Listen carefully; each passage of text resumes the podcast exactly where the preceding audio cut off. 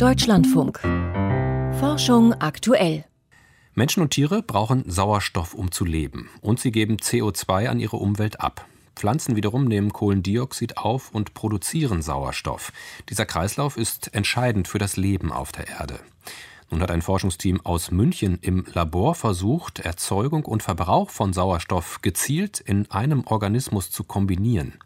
Wie die Wissenschaftler dabei Algen und Kaulquappen zusammengebracht haben und ob das Experiment gelungen ist, hat Veronika Fritz in Erfahrung gebracht. Dass ein Neurobiologe und ein Botaniker zusammen an einem Forschungsprojekt arbeiten, ist ungewöhnlich. Die Professoren Hans Straker und Jörg Nicholson von der Technischen Universität München haben sich dennoch zusammengetan, um ihre Expertise zu bündeln. Für ein Forschungsprojekt an der Schnittstelle zwischen Tieren und Pflanzen. Am Anfang stand die Frage, ob es wohl möglich wäre, dass ein Tier, in diesem Fall eine Kaulquappe, sein Gehirn mit Sauerstoff versorgen könnte, ohne selbst atmen zu müssen, wenn Algen diese Aufgabe übernehmen. Algen, die sich im Gehirn der Kaulquappe befinden und Sauerstoff durch Photosynthese produzieren, wenn Licht auf sie scheint.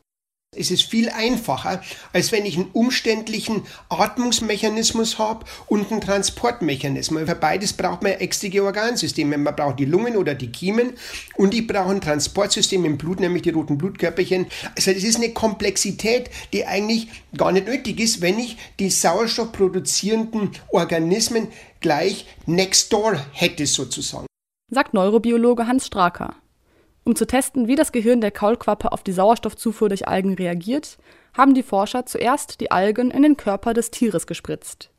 Auch wenn hier die Funktionen von unterschiedlichen Lebewesen verschmelzen, von einem Mischwesen möchten die beiden Forscher nicht sprechen.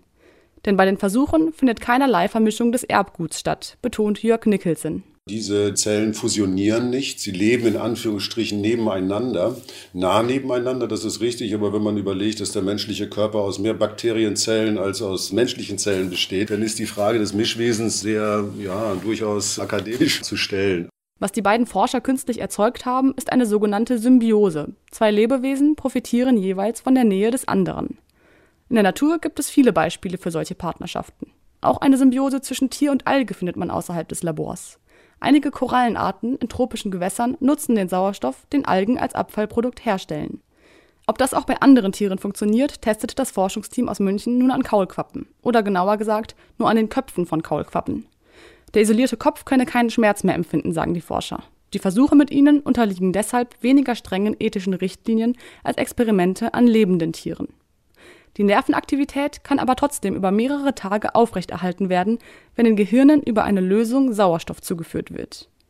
In dem Versuch wurde dieser Lösung nun aber der Sauerstoff entzogen, so lange, bis die Nervenaktivität zum Erliegen kam. Das Erstaunliche, wenn die Forscher das Licht anschalteten, damit die Algen im Kopf der Kaulquappen Sauerstoff produzieren, wurde das Gehirn wieder aktiv. Kann man das Licht einschalten, ausschalten, einschalten, ausschalten und kann man das hin und her regeln. Und bei jedem Einschalten wurde die Nervenzellaktivität wieder gewonnen und bei jedem Ausschalten wurde sie langsam wieder nach unten gefahren. Dass der Sauerstoff der Algen ausreicht und geeignet ist, um das Gehirn zu versorgen, ist eine neue Erkenntnis, die das Forschungsteam kürzlich im Fachmagazin iScience veröffentlicht hat. Mögliche Anwendungen des Wissens liegen allerdings noch in weiter Ferne. Denkbar wäre zum Beispiel, einen menschlichen Körper, der nicht mehr in der Lage ist, alle Organe ausreichend mit Sauerstoff zu versorgen, mit Hilfe von Algen zu unterstützen, zum Beispiel nach einem Schlaganfall. Aber auch die Versorgung von einzelnen Organen mit Sauerstoff ist in der Biomedizin manchmal nötig, sagt Hans Straker. Denken Sie nur dran, wenn Sie eine Herztransplantation haben, dann nehmen Sie auch das Herz von einem verstorbenen Patienten raus, haben Sie eine Isolierung für eine gewisse Zeit. Oft muss es auch irgendwo hingeflogen werden. Also mehrere Stunden muss dieses Gewebe mit Sauerstoffzufuhr auch intakt und funktionsfähig gehalten werden. Bis die Algen wirklich am Menschen zur Anwendung kommen können, gibt es aber noch viele offene Fragen, die geklärt werden müssen. Unklar ist bisher, was mit den Algen im Blutkreislauf passiert, wenn sie absterben. Außerdem müsste man sich Gedanken darüber machen, wie das Licht in den Körper kommen soll.